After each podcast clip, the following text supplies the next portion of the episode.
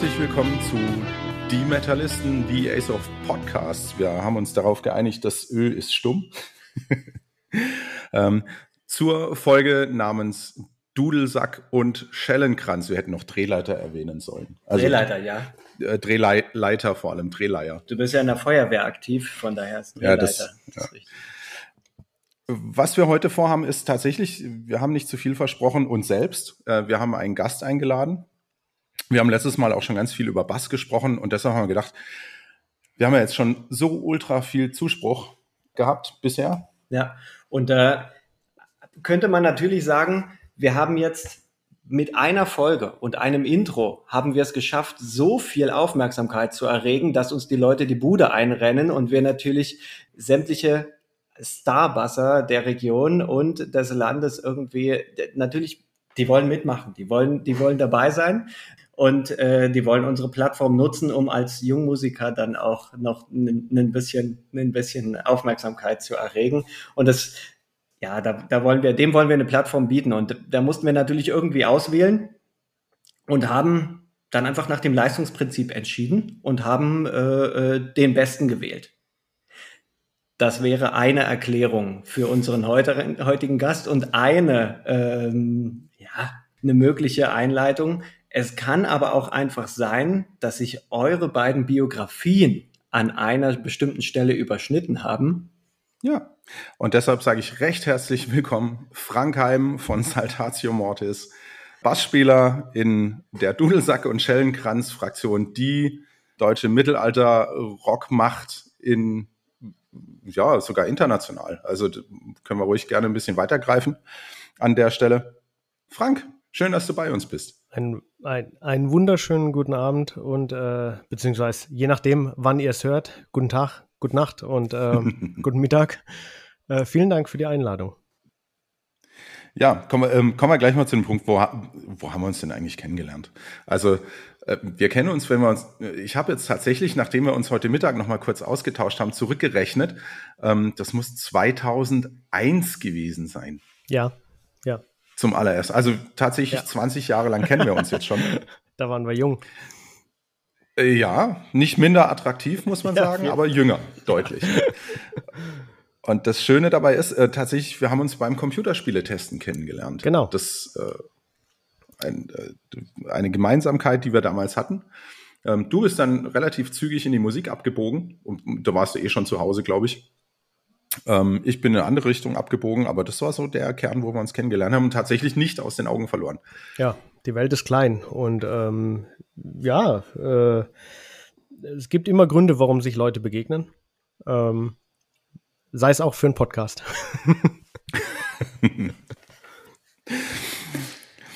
Kommen wir mal zu dir im Persönlichen.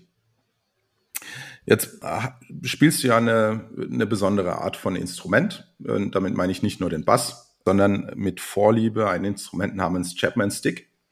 Ich habe mich da mal eingelesen und als Amateur muss ich sagen, ich habe relativ schnell abgebrochen, nachdem ich festgestellt habe, dieses Ding hat 16 Seiten. Das ist viermal. Nicht ganz. Oh, jetzt bin ich gespannt. 10 oder 12. 10 oder 12 sind die Standardgeschichten, aber erklär gerne noch ein bisschen was aus deiner Recherche, nachdem du kurz aufgehört hast. Ja, ich wollte sagen, ich habe dann auch relativ schnell wieder aufgehört zu lesen, weil mit einer Gitarre mit 6 Seiten bin ich schon komplett überfordert und jetzt kommt ein Instrument, das hat deutlich mehr. Und Bassspieler waren für mich eigentlich eine Seite und wenn eine zweite dazu kommt, brauchst du schon Gitarristen. Das stimmt. Wir Bassisten haben auch die anderen 3 Seiten oder die anderen 4 oder 5 Seiten eigentlich nur als Ersatzseiten dabei, damit wir nicht so oft wechseln müssen. Der Chapman Stick ist, sei jetzt mal im Metal-Bereich, weniger verbreitet, aber nennen wir es mal im experimentellen Musikbereich und genau da bin ich drauf gestoßen. 1997 gab es ein Album von Dream Theater namens Falling into Infinity und der erste Song, da hatte der Bass einen komischen Sound. Und der Song hieß New Millennium und der Bassist John Myung hat einen Stick gespielt, nachdem früher konnte man ja noch, also auf Spotify schwierig, in so ein Heftchen reinzugucken und Dinge zu lesen. Und das habe ich früher oft und gerne gemacht. Und da stand dann Chapman Stick. Keine Ahnung, was das ist.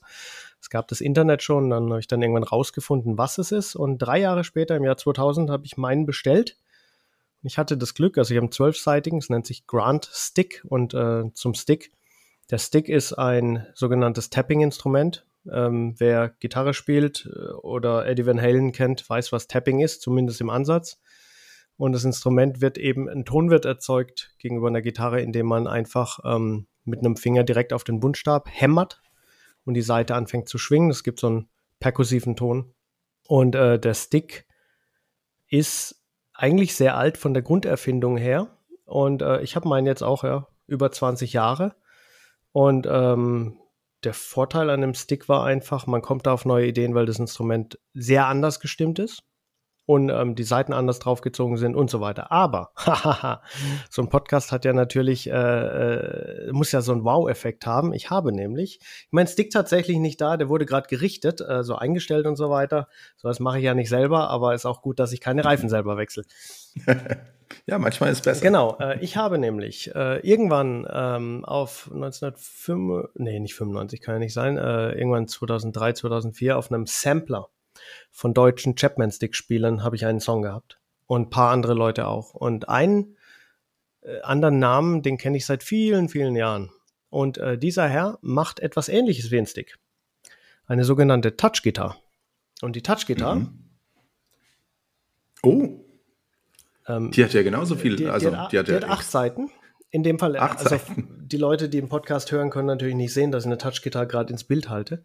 Ich wollte gerade sagen, es ist gerade sehr praktisch im Podcast-Business, dass wir haben einen entscheidenden Vorteil, dass wir dich natürlich sehen an der Stelle. Und vielleicht, also keine Ahnung, ich kann euch ein Bild davon schicken, falls ihr es irgendwo posten wollt. Oder für die Liner Notes. Dieses Instrument nennt sich Touch Guitar, ist sehr Stick-ähnlich. Ich sage jetzt mal vorsichtig, es ist eine Weiterentwicklung des Sticks.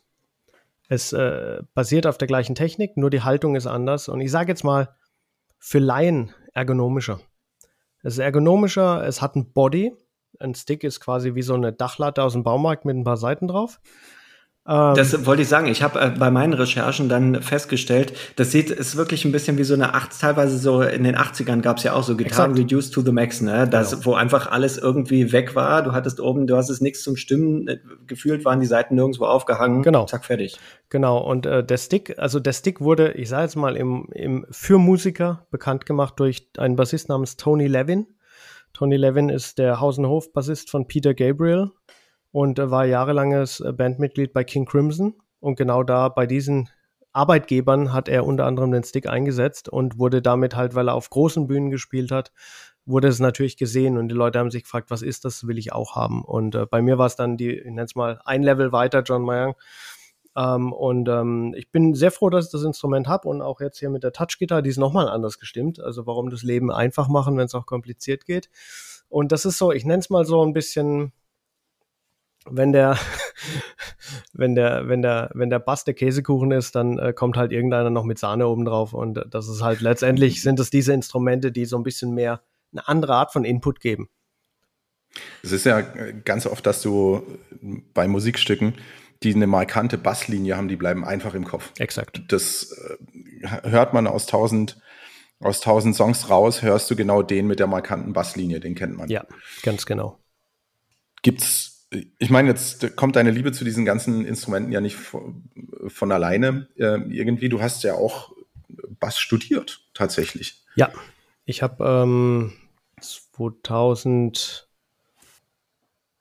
bis 2006 habe ich unter anderem an der, damals hieß es noch Jazz- und Rockschule in Freiburg, da habe ich 2 Jahre studiert und dann habe ich ein Jahr noch BSM, Bass School in Munich. Da war mein erster Basslehrer auch, habe ich da quasi so ein einjähriges Studium. Am besten macht man halt 3 Jahre Material in einem Jahr. Und das war allerdings für mich zur Weiterentwicklung. Ich hatte vorher schon unterrichtet selber. Das habe ich auch damals schon, als wir uns kennengelernt haben, Stefan. Mhm.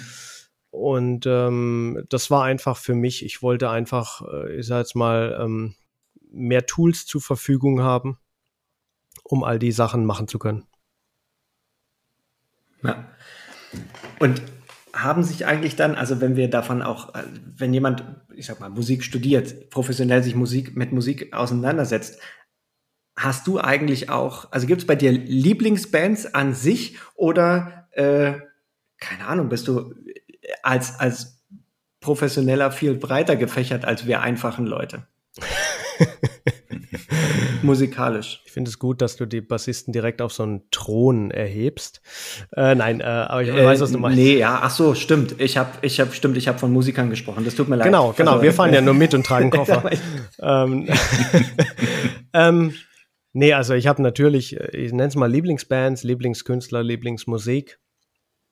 Und ich sehe aber auch, ich sage jetzt mal Musik, die ich freiwillig nicht in meiner Playliste, wie man heutzutage sagt, abspielen würde oder nicht in meinem CD-Schrank finde, kann ich unter einem professionellen Ansatz sehen. Und zwar sehr gerne sogar.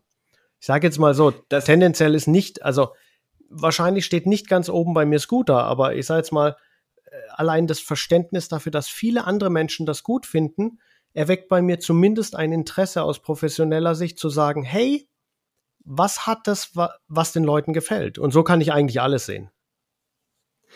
Das finde ich einen sensationellen Ansatz, weil, also ich will ganz ehrlich und für mich persönlich sprechen, wobei ich will Saltatio Mortis mit keiner Faser meines schütteren Haupthaars mit Scooter vergleichen. Aber ähnlich ging es mir bei den Recherchen dazu. Und da habe ich ein sensationelles Zitat gefunden. Ich weiß gar nicht, ob es ein Interview war oder geschrieben, dass du ursprünglich, als du bei Saltatio Mortis, ich sag mal, eingestiegen bist, das war ja, glaube ich, auch so ein stufenweiser Einstieg. Ja. Erstmal so ein Aushelfen und dann immer mehr, dass du gesagt hast, okay, Leute, aber ich will Rock spielen. Ja.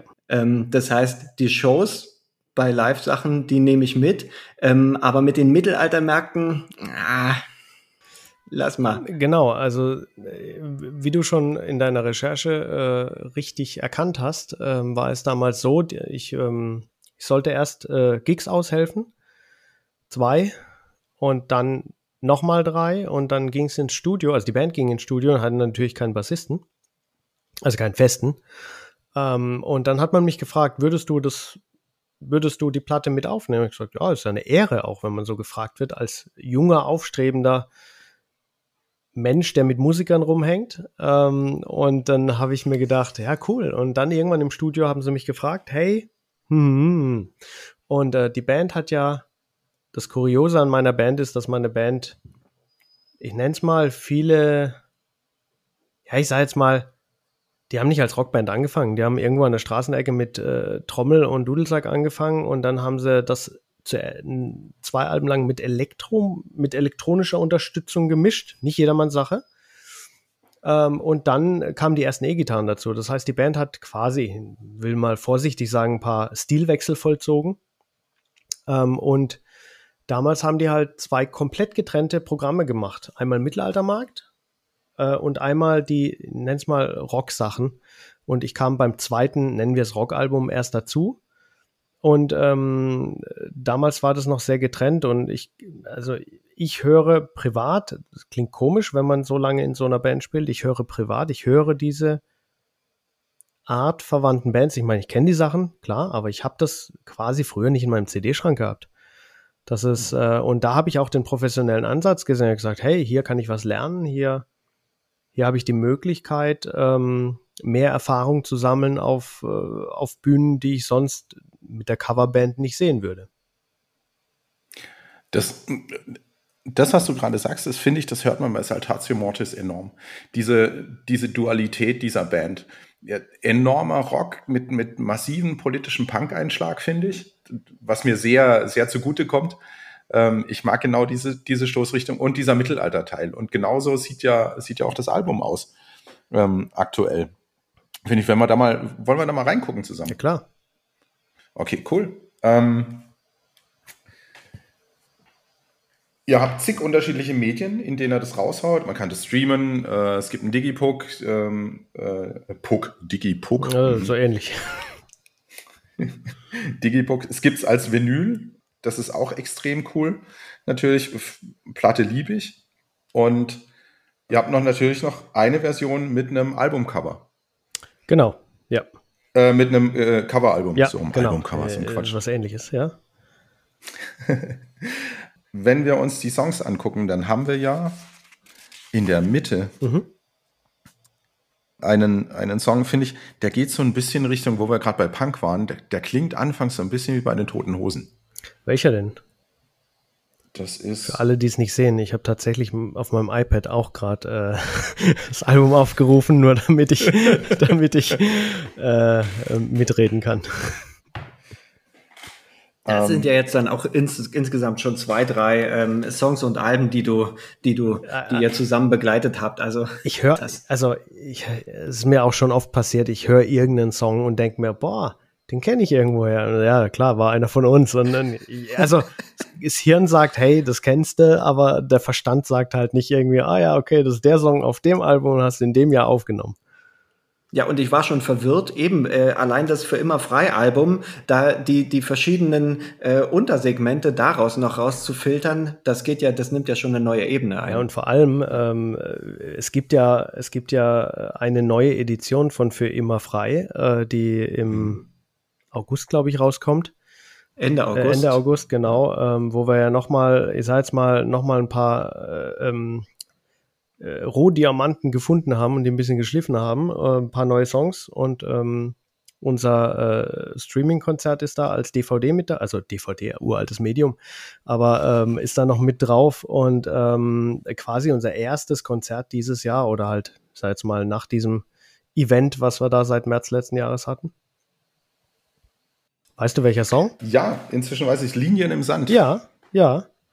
Wobei der am Anfang klingt der für mich und ich bin da tatsächlich, habe die Bassline nicht geschrieben, die hat irgendeiner meiner Kollegen geschrieben, klingt für mich eher nach Red Hot Chili Peppers. Das auch. Ja. Und das ist ja einer deiner Favorites, wenn ich das noch richtig weiß. Sehr gut. Der Flea, glaube ich. Ja, klar, natürlich. Der Basser ist gut, absolute Legende, der Typ, vor allem auch vom Aussehen her, völlig ikonisch. Da möchte ich noch mal einen Bezug auf Folge 2 bei euch nehmen. Robert Trujillo von Metallica, so wird der Name ausgesprochen. Danke für die erhellenden Worte an der Stelle. Auch ich habe einen Bildungsauftrag und habe mir gedacht, da kann man doch die Leute zur Folge 2, die ich sehr witzig fand, noch mal zurückführen. Danke. Ja, da haben wir tatsächlich gestrauchelt. Da wussten wir gar nicht, wie wir den aussprechen. Ich habe es aber auch heute checken müssen. Also tatsächlich. Ich weiß, wie der Name geschrieben wird, aber ich wusste nicht genau, wie man ausspricht. Ich habe gedacht, hey, das guckst du mal nach. Wir werden jetzt aber das Fass mit Metallica und Bass. Nee, das müssen überhaupt nicht aufmachen. Also sagen wir so, dann hauen die uns die Injustice for All, da kann ich hier nicht mehr auf die Straße gehen. Ja gut, aber das ist ja so ein Übe-Playback ist ja dieses Album für Bassisten, weil du kannst ja zu allem recht gut dazu spielen. Aber die Bassposition bei Metallica war immer sehr gut besetzt, egal in welcher Ära. Mhm, das stimmt. Das ist wirklich so. Ja, zu deinem ursprünglichen Kommentar mit Linien im Sand. Gerade Linien im Sand hat sehr viel, also ist ein Song, der nicht so, ich sag jetzt mal, gerade durchläuft, sondern sehr viele Facetten so ein bisschen hat. Aber schön, ja. Ist das Album eigentlich komplett in der Corona-Zeit entstanden? Ich meine, ihr habt einen Song drauf, Neustart für den Sommer, das hört man ja. Das ist so der verzweifelte Ruf mit in Richtung Pandemie und Lockdown. Dass da einfach ein Jahr fehlt im Leben. Nur dieser Song, Neustart in den Sommer, ist in der Corona-Zeit entstanden, weil wir waren nämlich im Februar, ich glaube, eine Woche vor Corona, so komisch das klingt, waren wir im Studio fertig mit dem Aufnehmen dieser Platte. Und dann sind ein paar Leute von uns weggeflogen, um ein Video zu drehen. Dabei hat sich mein Sänger etwas verletzt. War dann auch ein paar Monate außer Gefecht, aber ist alles wieder gut. Das Video haben wir dann anders realisiert. Also tatsächlich, wir waren mit allem quasi fertig, bevor das Ganze losging. Und wir haben ja auch die Tour zweimal verschoben jetzt. Also die ist dann nächstes Jahr. Die wird dann auch wahrscheinlich nicht für immer Freitour heißen, sondern irgendwie anders. Weil irgendwann ist der Drops auch gelutscht. Also, ja. nach 3 für immer Freialben ist es dann auch. Du, also irgendwann nutzt auch das sicher. Ja, aber wir hatten auch 3 Lockdowns, von daher, das ist für jeden Lockdown ein Teilalbum. Es gab auch 3 Matrix-Filme, also von daher, weil die Frage ist halt, ja, die Frage. Das ist jetzt qualitativ irgendwie, da war dann irgendwie, da gab es einen starken Abfall in der Qualität. Das stimmt. Das ist ja sicherlich bei euch nicht der Fall. Nee, hast du einen Lieblingssong von dem Album? Was magst du da? Also, tatsächlich... Ich finde für immer jung tatsächlich die eine Single-Auskopplung eine sehr starke Nummer, weil ich finde, der Song hat was, der ist kompakt, der ist, ich finde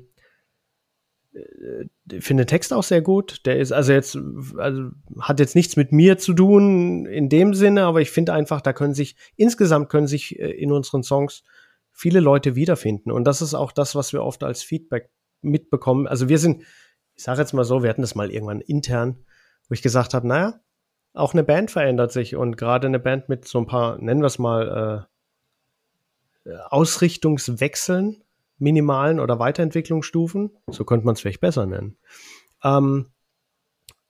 stößt ja nicht bei jedem Fan auf Nächstenliebe, wenn man halt nicht den einen Song zum 5. Mal schreibt, sondern halt sich auch tatsächlich weiterentwickelt und die nächsten Iterationen von dem eigenen Dasein eben ja rausbringt oder zu Papier oder zum Ohr bringt.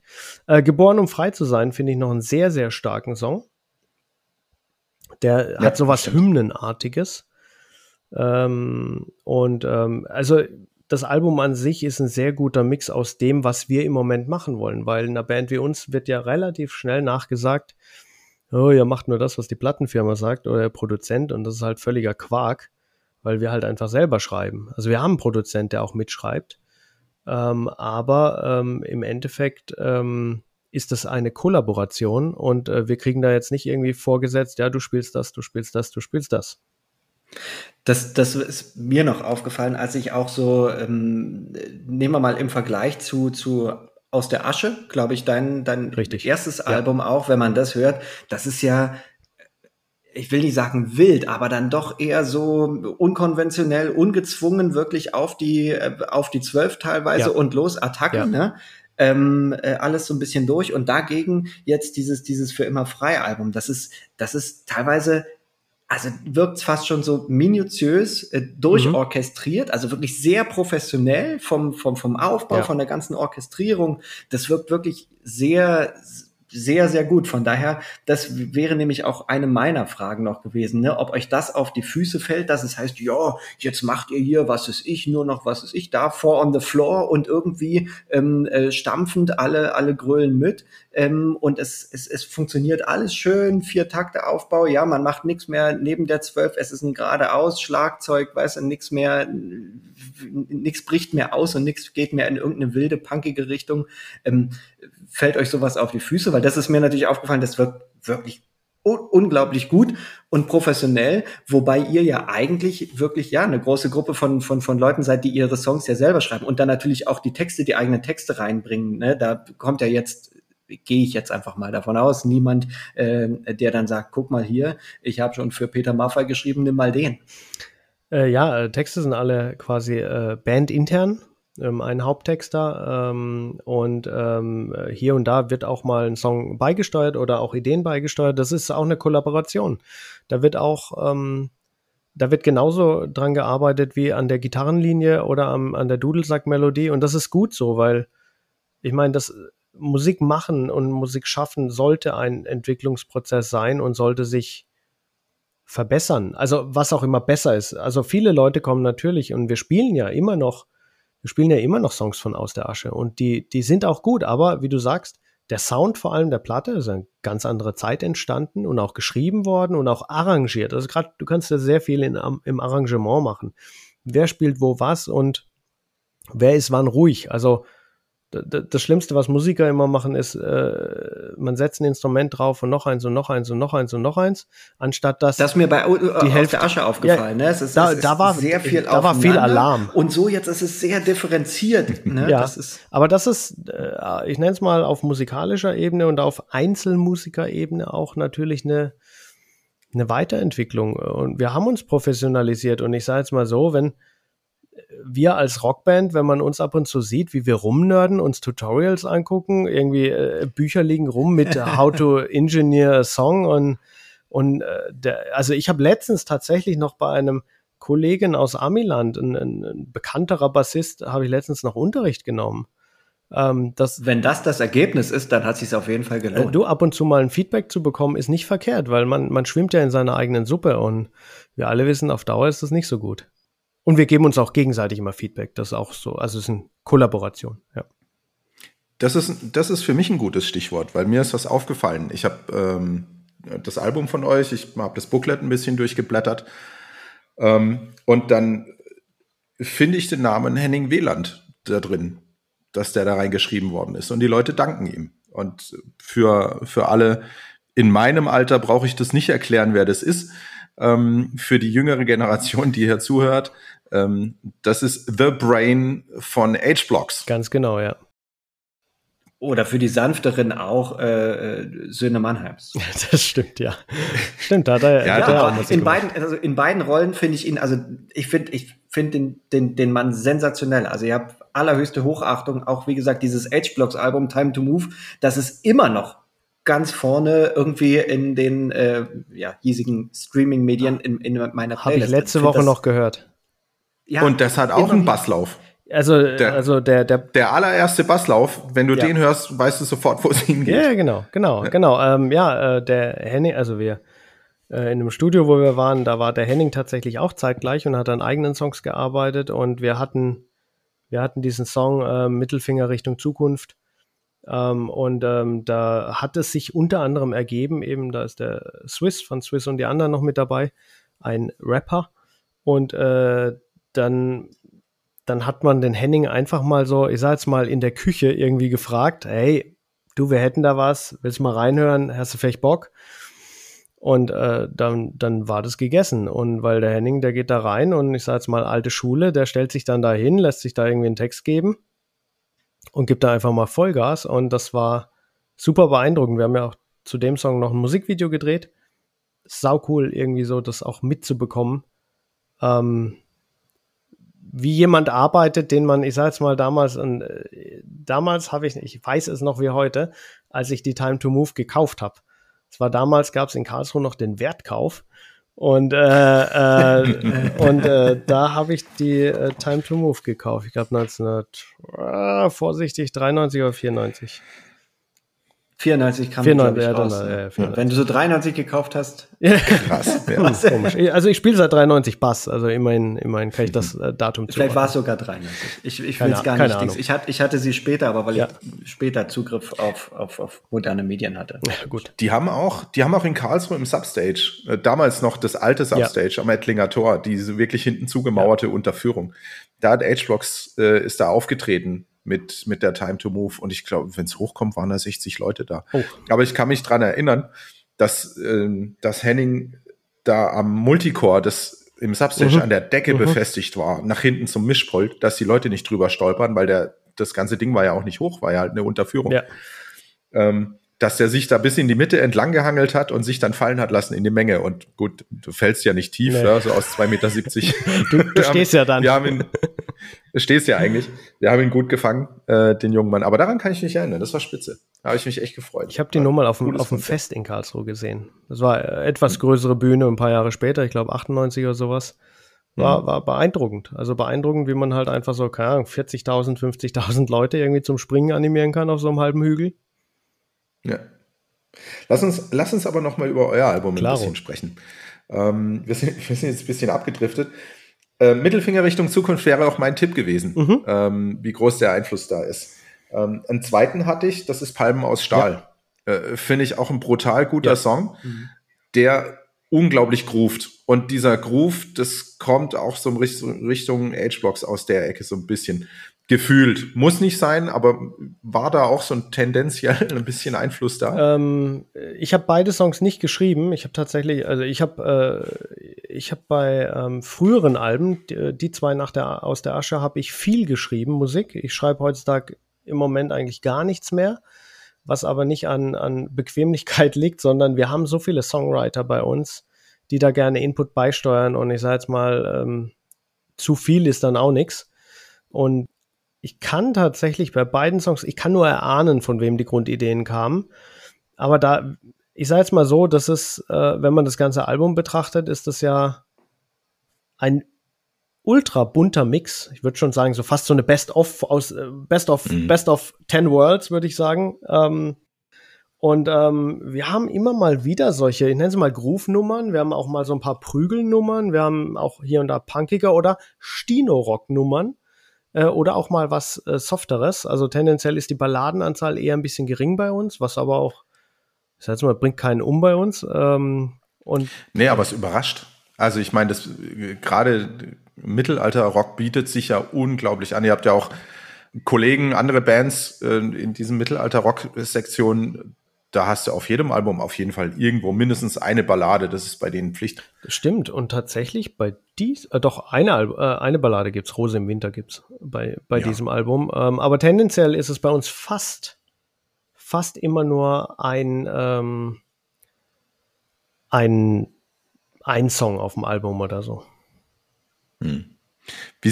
Was ist denn von dem Album für dich am kompliziertesten zu spielen gewesen? Mal abseits davon, dass die Dudelsäcke nicht gestimmt sind.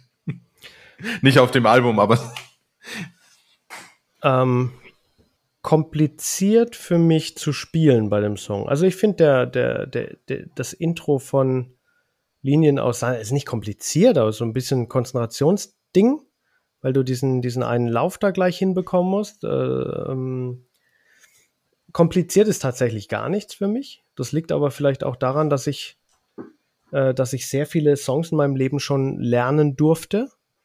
Im Sinne von vielen Bands, viele, viele verschiedene Sachen gelernt und auch reines Interesse am Lernen eben habe und man sich gern auch einer kleinen Herausforderung stellt, wo man einfach sagt, hey, cool, das hätte ich jetzt so nicht erwartet im Sinne von, das will ich jetzt zu meinem Repertoire hinzufügen. Mein Anspruch beim Spielen, und ich habe immer 3 Phasen, was das angeht, das für die Musiker ist das jetzt immer interessant. Ich habe 3 Phasen. Die erste Phase ist, ich bereite mich daheim vor.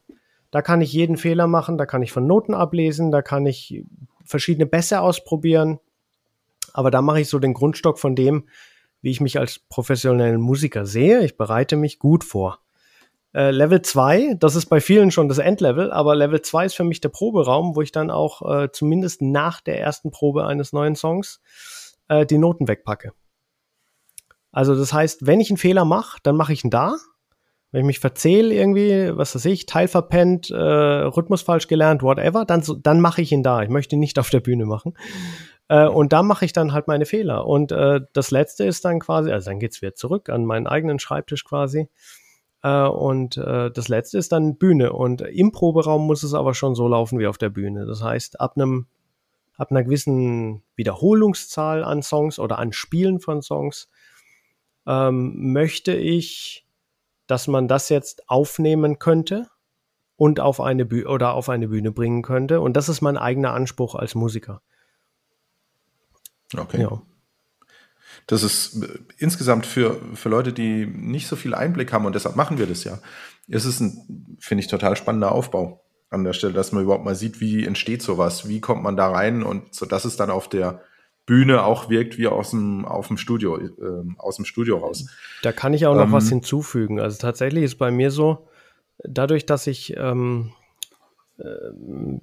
nicht nur Bass studiert habe, das hatte ich schon vorher. Ich habe irgendwann mal gelernt, Noten zu schreiben, Noten zu lesen für den Bass. Und der Vorteil an dieser Geschichte ist einfach, ich habe all meine Saltatio-Songs, alle Basslines habe ich aufgeschrieben. Das heißt, wenn wir irgendeinen alten Song rauskramen, dann habe ich den kürzesten Weg. Ich lese einfach diese Noten und lerne den Song relativ schnell. Ich muss ihn nicht raushören. Und ich muss quasi nichts damit machen, außer ihn zu replizieren. Und dann verliere ich halt sehr wenig Zeit. Das heißt, ich kann mich aufs Musikmachen selber konzentrieren. Was trinken wir denn eigentlich? Warte mal. Ich fange mal an. Fang du mal an. Ich bin ja beruflich hier und da im Südwesten Deutschlands unterwegs. Und von überall, wo ich bin, bringe ich mir Bier mit. Und meistens trinke ich es am selben Abend. Diesmal habe ich mir ein bisschen was aufgehoben. Es ist zum einen, weil ich letztens in Mannheim war, habe ich mir von dort ein Bier mitgebracht, weil ich es noch nicht so kannte. Ich kannte das Eichbaum Pilz, aber ich kannte noch keinen Eichbaum Kurpfälzer Helles. Keine Ahnung. Das mache ich mir jetzt gleich mal auf und probiere das. Um auf Nummer sicher zu gehen, trinke ich natürlich immer noch einen Budweiser aus Budvar dazwischen, weil da kann man nichts mit falsch machen. So, warte mal, mein kurzes. Ah ja, sehr schön. Ich probiere das Eichbaum. Probier das mal.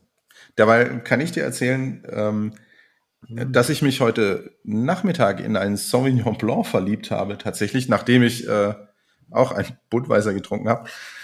Und zwar wieder von den Gebrüdern Lauermann und Weyer. Das ist der Vorteil, wenn kurze Wege haben wir ja gehabt, du ja. Mit deinen Noten.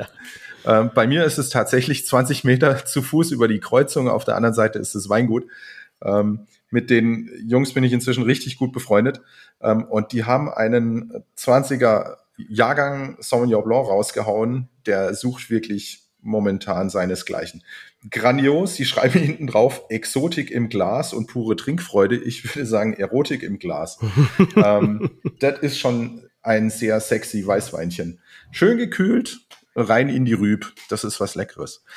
Ansonsten füllen wir natürlich dann später auch nochmal mit Bier auf den ganzen Schreck. Ich meine, wir haben heute 2 Premieren. Also die erste Premiere ist tatsächlich, wir sitzen am gleichen Mikrofon, David und ich, und nehmen zum allerersten Mal zusammen auf. Dank Corona, niedrigen Inzidenzzahlen ist uns das möglich. Und nochmals recht herzlichen Dank an Frank auf der anderen Seite, unser allererster Gast. Sau gut. Und der Beste, den wir je hatten. Genau.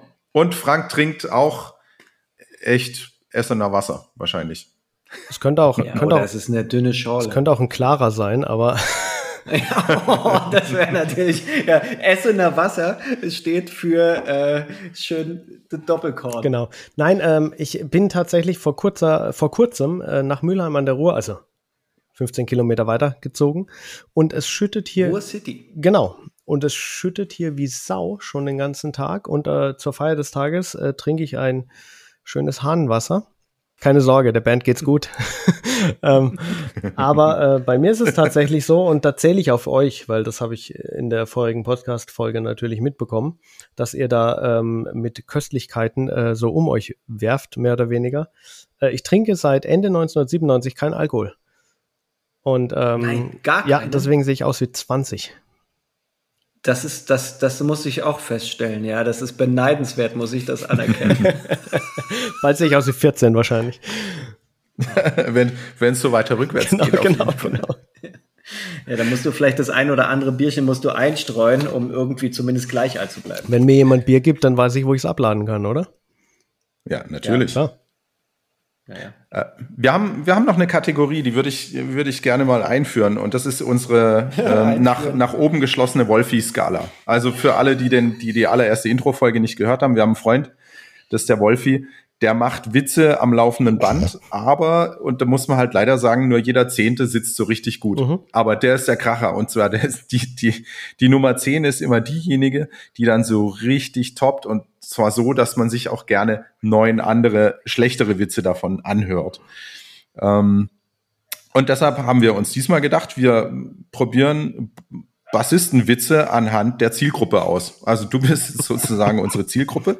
Und weißt du was? Den ersten hat der Frank schon gleich an sich selbst ausprobiert. Den hat er vorhin schon selber gebracht. Den können wir gleich streichen. Ja, den ersten können wir streichen, genau. Wie heißen die Leute, die immer mit Musikern abhängen? Ja, danke. Bassisten. Okay. Mein persönlicher Favorit ist tatsächlich, was sitzt im Proberaum und hat einen IQ von 48? Ja. 2 Bassisten. Ich bin, Entschuldigung, da muss ich auch, ja, also bei dem musste ich auch wirklich echt kichern. Also das tut mir leid, aber ich muss zu deiner, also nicht nur Ehrenrettung, weil du stehst da, glaube ich, drüber, muss ich ja auch sagen, ich spiele leidlich, und ich habe spät angefangen damit, aber ich spiele gern, mehr gern als gut, spiele ich Schlagzeug. Mhm. Und das gibt ja, also wir nehmen uns ja da nichts. Also wir sind ja beide der Ziel der Attacken aus der keine Ahnung, Kunstfraktion. Wir sitzen auf derselben Luftmatratze. Und das ist nicht schön. Hast du einen, David?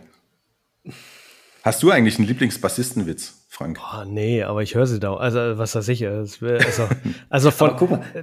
Das, also ich habe ja nicht nur Schlagzeuger und Leute, die Blasinstrumente mit neuen Tönen spielen, sondern um mich herum, sondern ich habe halt auch sowas wie einen sehr lieben, netten Gitarrentechniker, der mir ab und zu auch mal meinen Bass stimmt und meinen Bass sauber macht, wenn ich mich mal wieder nicht halten konnte und so weiter. Der ist auch immer ganz gut mit Sprüchen dabei, aber ist ein ganz netter. Das lustig finde ich, und der zieht bei dir halt überhaupt gar nicht, geht ein Bassist an der Kneipe vorbei. Ja. Der geht halt völlig ins Leere jetzt. Der geht auch komplett an der Zielgruppe gerade vorbei. Aber kommt ein Bassist aus der Musikschule, greift genauso wenig bei dir. Nee, das ist, wobei es gibt so einen typischen Witz oder Spruch von wegen, Bassist kommt nicht zur dritten Unterrichtsstunde, weil er auf Tour ist oder so irgendwas. Also das, ja. Aber Tour ist ein schönes Stichwort. Lass uns mal ein bisschen zu Saltatio Mortis nochmal gucken. Mhm. Album haben wir besprochen gehabt. Soweit wirklich schönes Stück, und was auf jeden Fall zu erwähnen wäre, und das ist eine Besonderheit, glaube ich, das ist euer viertes Album auf Platz 1 der deutschen Albumcharts in Folge. Jawohl. Das ist jetzt, wir reden hier nicht so über Zufallstreffer. Das ist schon, und deshalb habe ich eingangs auch gesagt, das ist eine satte Macht, was ihr da repräsentiert als Band und als Musiker in Deutschland. Ja. Also auch viel zum Thema Weiterentwicklung und ja, ich sag mal, gute Orchestrierung und gutes Arrangement der Songs. Also irgendwas müsst ihr ganz mächtig richtig machen. Also sagen wir es mal so, also der Dank geht ja natürlich auch an die Musikschaffenden und an unsere Crew und alle Leute, die mit uns arbeiten, weil ich meine, wie gesagt, ist alles Teamwork.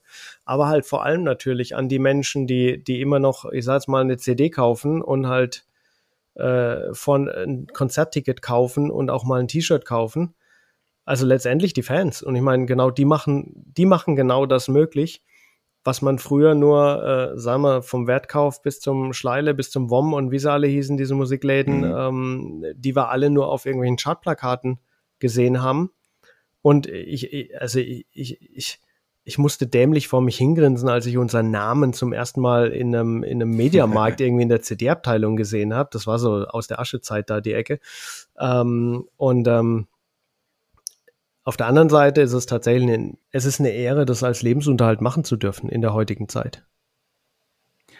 Habt ihr, ich meine, Saltatio Mortis, ich habe mir das alles angeguckt. Ihr seid ja unglaublich aktiv, und jetzt steht ihr auch gerade wieder in den Startlöchern für Touren, die ihr spielt. Ihr seid demnächst im September auf dem Bullhead City Wacken Open Air, habe ich gesehen. Seid ihr da mit dabei? Ihr habt, hast du auch schon gesagt, ein virtuelles Live-Konzert gespielt. Ja. Und zwar auch vor euren Fans. Das ist krass. Also ja. Wir hatten vor Publikum gespielt, weil wir 150 Fans, ich glaube es waren 150, hatten wir die Möglichkeit gegeben, ein Foto von sich einzuschicken, und es wurde auf Pappe gedruckt, und die standen quasi im Raum, während wir diese Streaming-Show gespielt haben. Das wirkt auch sehr spooky. Vor allem haben wir am Abend davor halt all diese Dinger aufgebaut, und irgendjemand von der Halle oder der Veranstalter kam vorbei und meinte irgendwie, wie, ihr baut das alles selber auf? Wir gucken uns nur an, denken uns, naja, wer soll es denn sonst aufbauen? Ist ja keiner da. Na gut, ihr seid aber auch genug. Das stimmt. Und bezüglich 4-Nummer-1-Alben und so weiter, ich meine, wir laden immer noch LKW, weil die Kisten mit Equipment und Gitarren und Bässen und Schlagzeugen immer noch nicht alleine in so einen LKW reinwandern. Und wir machen das zusammen mit unserer Crew. Und das gehört dazu. Da sind wir bei einem anderen Thema. Teil eurer Crew ist ja auch eine Dame, also Teil der Prometheus GmbH, die ja Teil der Crew ist. Wie nennt ihr sie? Susa? Ja, Susanne. Und für dieses Engagement oder für ihr Engagement habt ihr ja auch den Inklusionspreis der Stadt Karlsruhe bekommen, 2021. Ja, also sensationell. Herzlichen Glückwunsch dazu. Vielen lieben Dank. Das ist Ja, die Susa ist schon lange bei uns angestellt und hilft uns bei vielen Dingen, die sie besser kann als wir. Und wir sind ja auch, letztendlich sind wir ein Unternehmen. So viel Rock'n'Roll wie geht, aber wir sind ein Unternehmen und haben dadurch auch, also wir sind unsere eigenen Angestellten, aber wir haben auch hier und da Menschen, die uns da unterstützen und viel Spaß mit uns haben, hoffe ich. Und ich sage jetzt mal so, die Band Rush hat einen tollen Songtitel, der heißt Show Don't Tell. Das heißt halt einfach machen und nicht drüber reden, sondern einfach machen. Und es ist eine Ehre für uns als Band aus Karlsruhe, diesen Preis zu bekommen, weil irgendjemand muss es tun und wir sind da gerne vorne mit dabei. Genau, und ich glaube dazu, wer sich dazu informieren will, gibt auf YouTube oder der Stadt Karlsruhe gibt's auch ein entsprechendes Video dazu, ja. Wo die Preisträger inklusive ihr glaube ich als allererstes dann vorgestellt und gezeigt werden. Mit dem Engagement ist es glaube ich so, dass die Susa eben schwerbehindert ist, und ihr sie aber auch dann unterstützt, auch in Krankheitszeiten und auch in vermeintlichen Ausfallzeiten und da wirklich, Hände eine Hand wäscht die andere quasi, alles ineinander greift und ihr euch alle gegenseitig unterstützt. Ihr von ihren Fähigkeiten unterstützt und sie dann auch von euch sehr. Also im Endeffekt bei so einer Band, also wie gesagt, das jeder, der Musik macht, weiß einfach, eine Kiste trägt sich nicht in den Proberaum allein und auch nicht raus. Und im Endeffekt ist das völlig egal, wer für uns oder mit uns arbeitet. Es ist immer eine Teamleistung. Und wenn es dem einen nicht so gut geht, trägt der andere die paar Prozent mehr. Und das war schon immer so. Aber YouTube ist für mich ein schönes Stichwort. Ihr fangt jetzt wieder an, ein bisschen mit zu touren. Wir hatten ja gesagt, ihr spielt auf dem Bullhead City Wacken Open Air im September. Ihr wart gerade auf dem MPS Borken. Ja. MPS ist so ein Mittelalterfestival, falls man das nicht kennt. Das tourt auch durch die Gegend. Das gibt's an ganz vielen Städten, Speyer, glaube ich, auch mit dabei. Zum Beispiel Karlsruhe gab's oder gibt's es noch? Gibt's noch. Gibt's noch sogar. War nur nicht jedes Jahr, also deswegen, ja. Und man hat so den Eindruck, dass das Mittelalterfestival inzwischen das MPS für euch die Fanbase sozusagen mit anzieht. Mein Eindruck ist, das Festival ist für euch so außenrum gebaut, dass ihr da spielen könnt. Also wir sind so ein bisschen auf dem Festival natürlich auch groß geworden, weil der Vorteil dieses MPS, auf dem wir früher als junge Mittelalterband begonnen haben. Wir hatten da halt natürlich auch Chancen, mal neue Songs auszuprobieren, mal auch eine E-Gitarre mitzunehmen und so weiter. Und der Vorteil des MPS ist einfach, es findet hier und da im ganzen Land statt, hat viele Veranstaltungen und da wirst du automatisch viel Publikum ausgesetzt und viele Menschen besuchen mehrere dieser MPS-Events, um uns zu sehen unter anderem. Natürlich auch da ihren Tag zu verbringen und da ihren Hobbys und Freizeitaktivitäten nachzugehen und ich sage jetzt mal in Gewandung oder auch ohne Gewandung irgendwie eine coole Zeit zu haben, inklusive Musik. Eine Sache muss ich noch ansprechen, weil ich das auch im Vorfeld sehr faszinierend fand, weil das ein ziemlicher Spagat ist. Vom Mittelalter nach Twitch zu Twitch. Darauf müssen wir noch ganz kurz eingehen, weil das ist wirklich 1492 und 2021 miteinander verbunden. Je nachdem, wie du die Zahlen drehst, kommst du da dann hin. Das ist vielleicht auch so ein Mathematik-Ding oder so ein Zahlenspiel. Wahrscheinlich kann man da eine Verschwörungstheorie draus basteln. Also es gibt sicherlich den einen oder anderen Zuhörer, der sagt, jetzt ergibt alles für mich einen Sinn. Also ich sage jetzt mal so, Corona-Zeit, keine Konzerte, keine Shows, kein gar nichts erstmal. Was machen wir?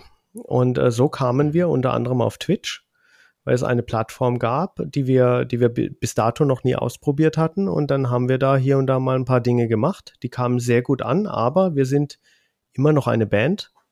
Deswegen haben wir das auch irgendwann ein bisschen zurückgefahren. Und der ein oder andere Bandkollege ist sehr aktiver Twitch-Nutzer. Und wir standen dann da, wie so die Ahnungslosen vom Prediger und haben gesagt, so, jetzt erklärst du uns mal, was Twitch ist. Und dann hat er das gemacht und haben gesagt, ah ja, okay, kann man mal ausprobieren. Also ich meine, was sollte schiefgehen?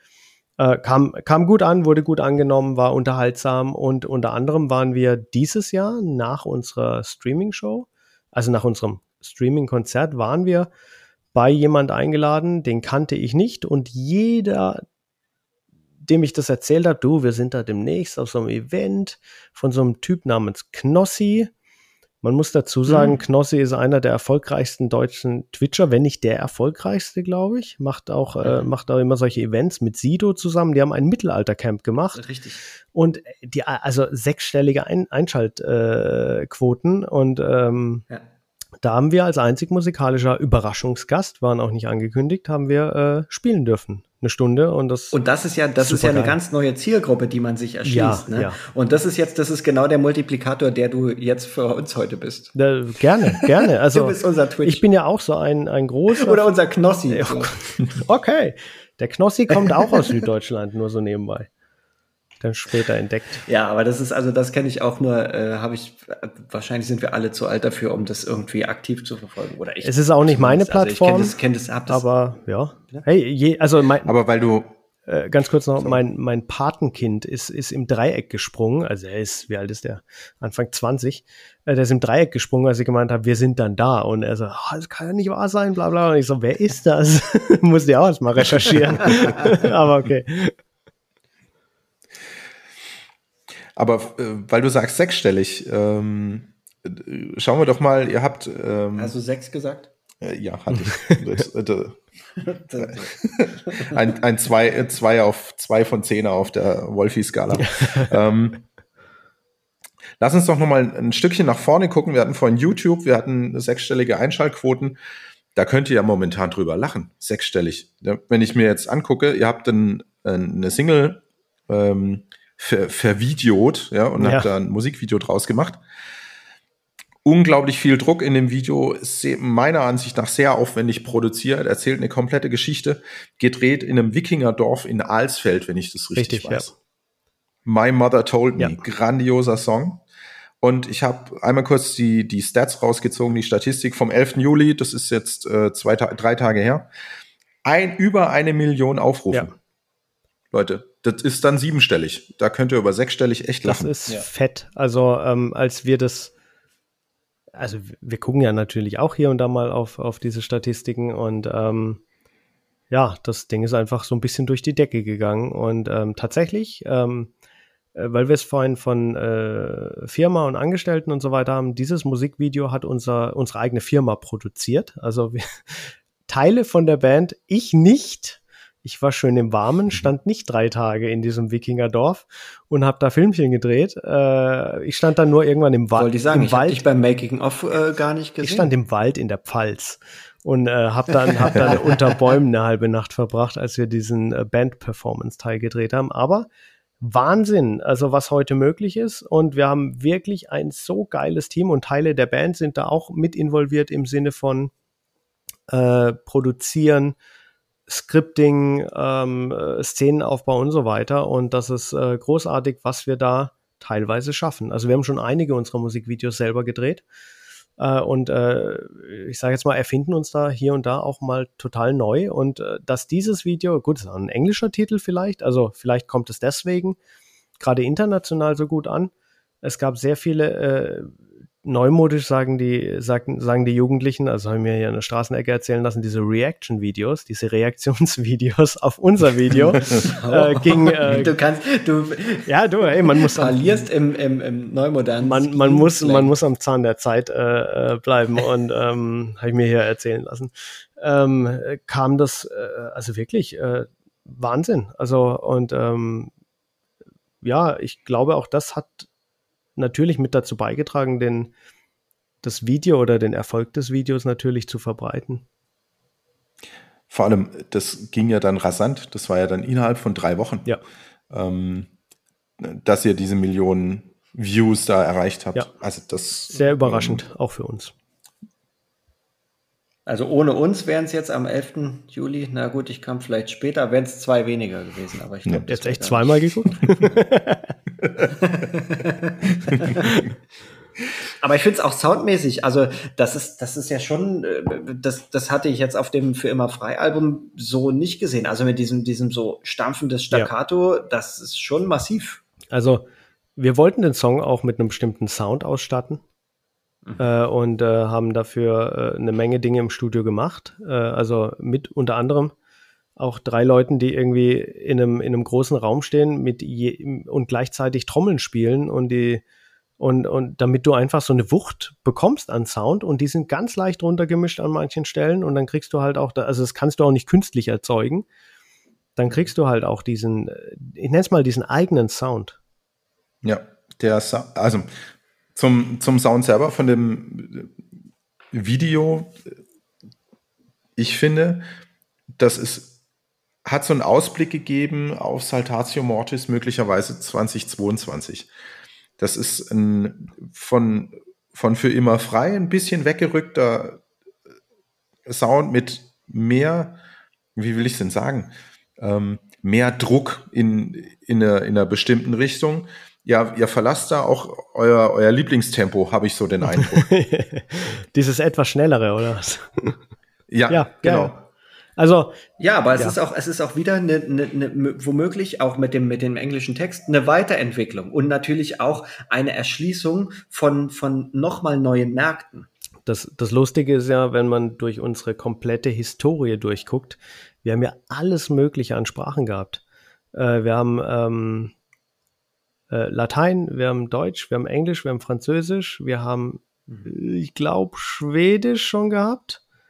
Ich kann es manchmal nicht auseinanderhalten. Ich verstehe es halt dann teilweise nicht, und dann denke ich mir, es muss was anderes sein. Genau, oder es ist ein Instrumentalsong.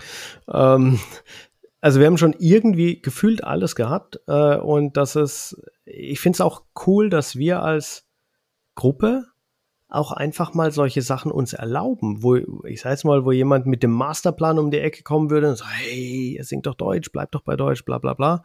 Aber das war einfach so eine zündende Idee, wo es halt einfach hieß, hey, ich habe hier diese Grundidee, das und das wäre meine grobe Idee, so einen Song zu machen. Und das haben wir wohl recht passend und erfolgreich umgesetzt für uns. Also wir sind da sehr happy mit dem Ergebnis. Ein fetter Song geworden. Absolut, ja. Absolut. Ich muss ganz kurz noch dazu, und dann schließen wir das wirklich ab. Und ich weiß gar nicht, ob es ein Lob ist oder ein Tadel oder was weiß ich. Aber ich fühlte mich durch diese stampfende Vorangehen und dieses Staccato in Teilen ein klein bisschen in Richtung Rammstein orientiert. Aber natürlich in einer ganz anderen Weise dargeboten. Aber irgendwie hatte ich manchmal ein bisschen das Gefühl, ich will da gar keinen Vergleich anstellen. Nee, ich kann aber die Assoziation nachvollziehen. Also ein ziemlich prägnanter, direkter Gitarrensound und ich sage jetzt mal ziemlich punktuell gespielt. Und das haben die Kollegen gerade in rhythmischer Fraktion ja auch sehr oft, und das nutzen die auch ganz gut. Von daher, ich sehe es als tolles Lob. Insgesamt nicht unerfolgreich. Würde ich mal sagen, ja. Als deutscher Act. Ja. So, ich würde einmal kurz Zusammenfassung und vor allem ein ganz recht herzliches Danke an dich sagen, weil wir nicht, schon wieder so spät auf die Uhr gucke und schon wieder so viele Flaschen leer. Recht herzlichen Dank an dich, Frank. Ihr habt auch einen Podcast. Saltatio Mortis hat einen eigenen Podcast bei Radio Bob, wenn ich das richtig weiß. Also an alle die Metallisten, Hörer und Fans, hört doch mal bei Saltatio Mortis auf den Podcast rein bei Radio Bob. Das lohnt sich auf jeden Fall. Ich habe mir ein paar Folgen angehört, habe mich prächtigst amüsiert. Ich glaube, die aktuelle Folge bezieht sich auf Tourerlebnisse. Stimmt, ja. Und ja, Erlebnisse aus dem Backstage-Bereich. Das stimmt, ja. Da gibt es immer viel zu berichten. Sehr kurios.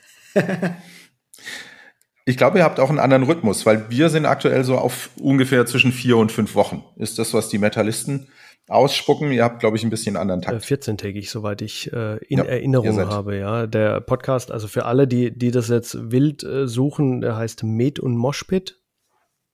müssen ja irgendwie in diesem Bereich bleiben, den wir da, aus dem wir kommen. Und also das Feedback zu dem, was wir da treiben, das macht der eine Bandkollege, der Jan bei uns. Das Feedback ist super und die Leute kommen auch mal um die Ecke und sagen, boah, irgendwie letztens die neue Folge gehört, super geil und super witzige Geschichte hier und da und so weiter. Und ich sage jetzt mal so, ich glaube, wir könnten unendlich viele Tourerlebnis-Podcasts machen oder Folgen machen. Aber ja, der Vorteil am Musiker sein ist, von gutem bis katastrophalem Kaffee und anderen Dingen erlebst du halt einfach sehr viel.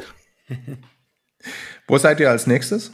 Als nächstes in Oberhausen. Und in Bückeburg, sind 2 Tage hintereinander. Man fühlt sich dann schon wieder wie auf echter Tour.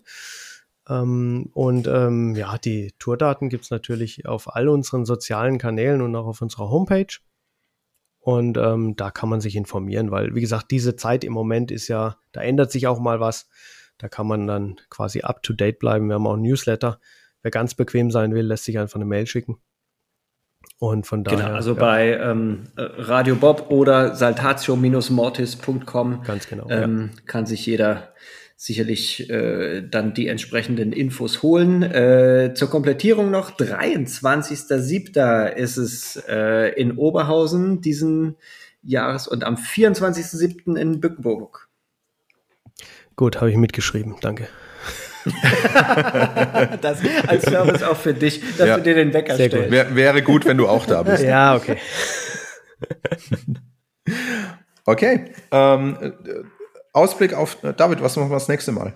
Das nächste Mal nehmen wir wieder eine punkigere Note ein, die ja Saltatio Mortis zumindest textlich auf jeden Fall haben. Wir nehmen das musikalisch noch ein bisschen auf und verschärfen das Tempo.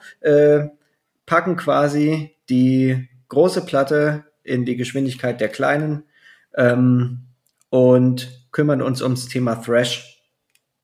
Nennen wir es mal Thrash par excellence. Und wenn alles gut geht, haben wir dabei auch wieder einen Gast. Ob der wirklich qualitativ so hochwertig sein wird und so, also mich so auf neue Ebenen schieben wird, das wird sich noch zeigen. Ja, die Latte liegt hoch, muss man sagen. Jetzt hast du Latte gesagt. Wieder ein 2 von 10er Wolfi-Witz. Frank, dank dir. Wirklich wunderbar. Vielen Dank für die Einladung. Das war ein sehr, sehr schöner Abend. Vielen herzlichen Dank auch von meiner Seite. So, dann würde ich sagen, machen wir nochmal Prost. Prost. So. Frank mit dem Wasser. Jo. Und bis bald. Wasser für den Basser. Okay.